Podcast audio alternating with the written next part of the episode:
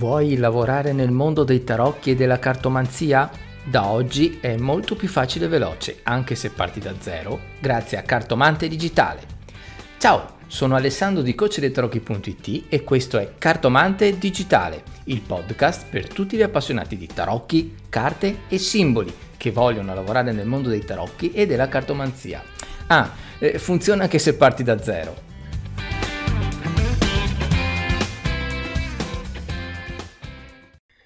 Ciao, buongiorno, benvenuta o benvenuto da Alessandro di CoachDeiTarocchi.it al terzo episodio di Cartomante Digitale. Oggi vorrei parlarti di un argomento un po' spinoso perché riguarda la burocrazia, la responsabilità civile e fiscale, quindi tutti quegli aspetti che ovviamente si tende a evitare oppure sono motivo di, di ansia per, per qualcuno, ok? Ma magari è meglio affrontarli subito per evitare problemi e ansie future, quindi non lo faccio assolutamente per scoraggiare, ma per fare il punto della situazione.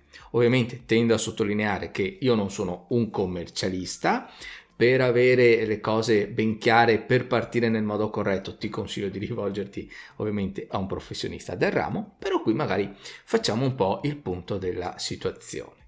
Allora, innanzitutto, quando si inizia a fare mh, tarologia, cartomanzia, bisogna fare anche attenzione all'aspetto, eh, se vogliamo, burocratico e fiscale. Ci sono diverse tipologie per iniziare. Ovviamente di volta in volta si andrà a sviluppare l'aspetto fiscale migliore. Mm? Qui diciamo che andiamo a elencare un po' di punti, vediamo se magari tu riesci a rivederti in uno di questi. Da una parte ci può essere l'associazione, quindi potresti insieme ad altre persone, quindi minimo dovete essere eh, in tre, eh, andate a creare un'associazione che ti permette di muoverti in un certo modo e aiutare eh, le persone, eh, ovviamente senza fini di lucro, per eh, riuscire a farle crescere interiormente e a svilupparle eh, nella, nel, loro percorso, nel loro percorso di vita. Ok.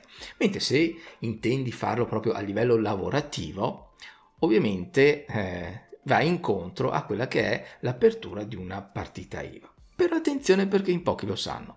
C'è una differenza tra, ad esempio, l'impresa individuale e il lavoratore autonomo. Tu lo sai?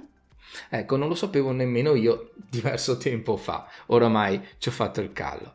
E il lavoratore autonomo è quella persona che offre i propri servizi che derivano da una proprietà intellettuale. Ok? In questo caso non hai eh, l'obbligo di registro alle imprese. Al contrario invece dell'impresa individuale, cadono ad esempio gli aspetti della categoria degli artigiani, dei commercianti che devono essere registrati nel registro delle imprese. Faccio un esempio molto pratico, se tu vuoi vendere il tuo mazzo di carte, eh, hai creato un libro fisico e vuoi venderlo, ecco, quelli sono considerati dei beni, quindi fai parte della fascia dei commercianti, ok? Perché ovviamente il mazzo di carte è un bene fisico, non è una proprietà intellettuale. Una consulenza invece va sotto, se vogliamo, eh, l'aspetto, sotto l'ombrello del, del lavoratore autonomo. Ovviamente, nel tuo caso, prima di fare qualsiasi iniziativa, ribadisco, rivolgiti a un commercialista professionista. Ovviamente ci sono altre forme giuridiche che magari ti tutelano di più, come può essere ad esempio una SRL, ma in questo caso ovviamente non posso darti le indicazioni attraverso un podcast se decidere per una partita IVA o una SRL.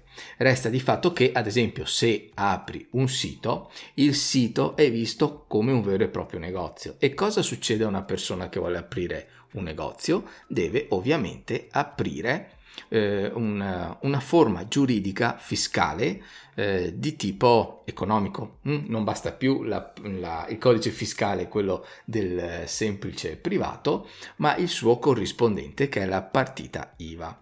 Ovviamente ci sono talmente tante variabili e magari se mi scrivi ti posso dare delle indicazioni. Io qui voglio soltanto darti degli, degli spunti, ok? Sicuramente ho in progetto di fare degli incontri con un commercialista eh, molto professionale e afferrato nel discorso, quindi se magari mi invii le tue domande noi riusciremo a creare magari un webinar o mh, più puntate, ad esempio non so, dei video o dei podcast che faranno riferimento anche ai tuoi dubbi. ok?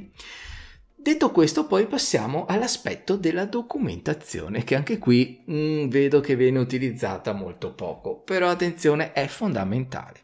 Prima di tutto perché eh, ti, ti aiuta a essere esente da responsabilità.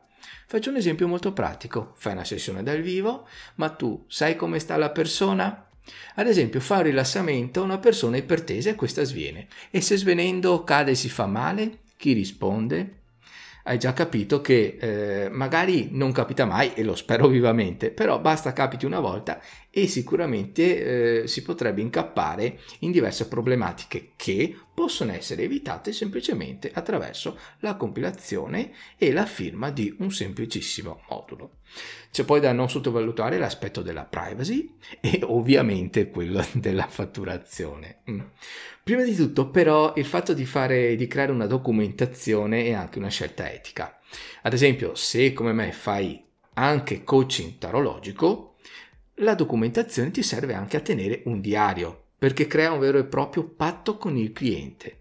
Questo fa sì di creare un certo livello di trasparenza, cioè lui sa esattamente cosa aspettarsi, tu hai molto più chiara la sua situazione, quindi sei in grado di aiutarlo nel migliore dei modi e quindi proprio tutto il processo diventa più chiaro e trasparente.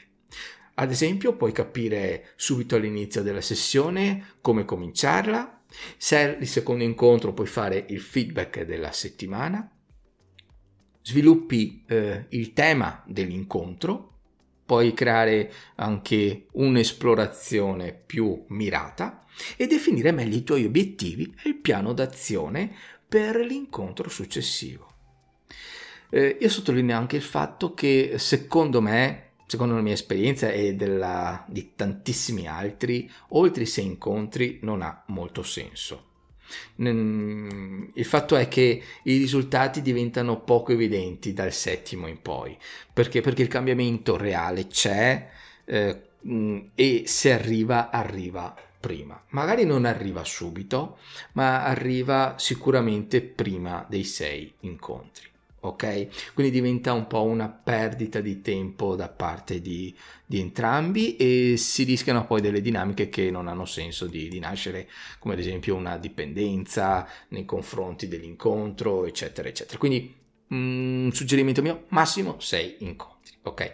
Se proprio non succede nulla, eh, sarebbe buona cosa da parte di chi fa il coaching teologico, di, sta, di chi sta leggendo le carte, indicare un altro, un'altra tipologia di, di professionista. Mm?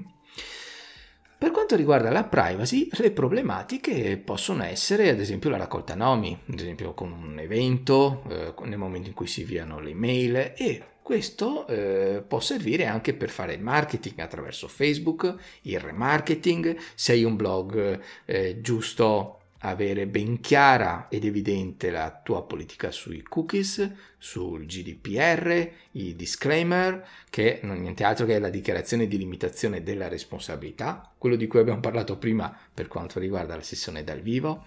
E quindi se da una parte la legge lo impone, dall'altra parte dovresti importelo proprio per scelta etica.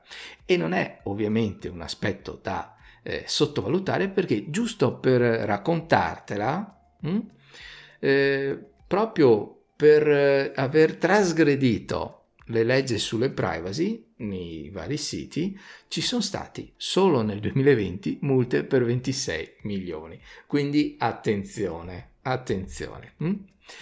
Allora, abbiamo detto che questa puntata, questo podcast non è stato creato per scoraggiare, ma proprio per evitarti problemi e ansie future. Io ti ho aperto diverse porte.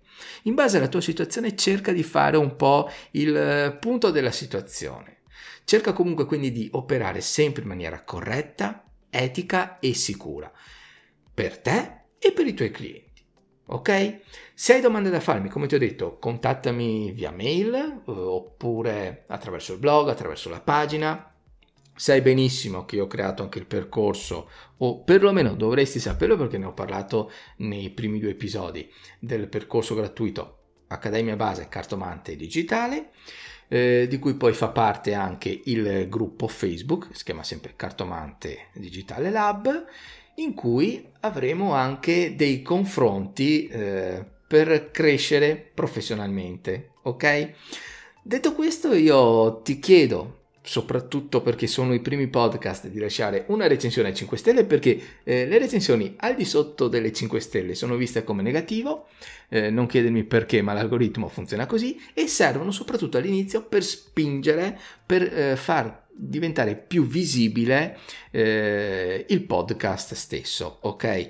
Se devi farmi una critica, mandami un messaggio in privato, sarò ben lieto di eh, ascoltarti e modificare il, il mio lavoro se la ritengo utile, ok? E sicuramente può aiutarmi per migliorare le prossime puntate, le prossime puntate, scusami, e rendere più efficaci per il tuo lavoro, per il tuo percorso. Per oggi è tutto dal podcast Cartomante Digitale, un saluto da Alessandro di coachditerocchi.it e noi ci vediamo alla prossima puntata. Ciao!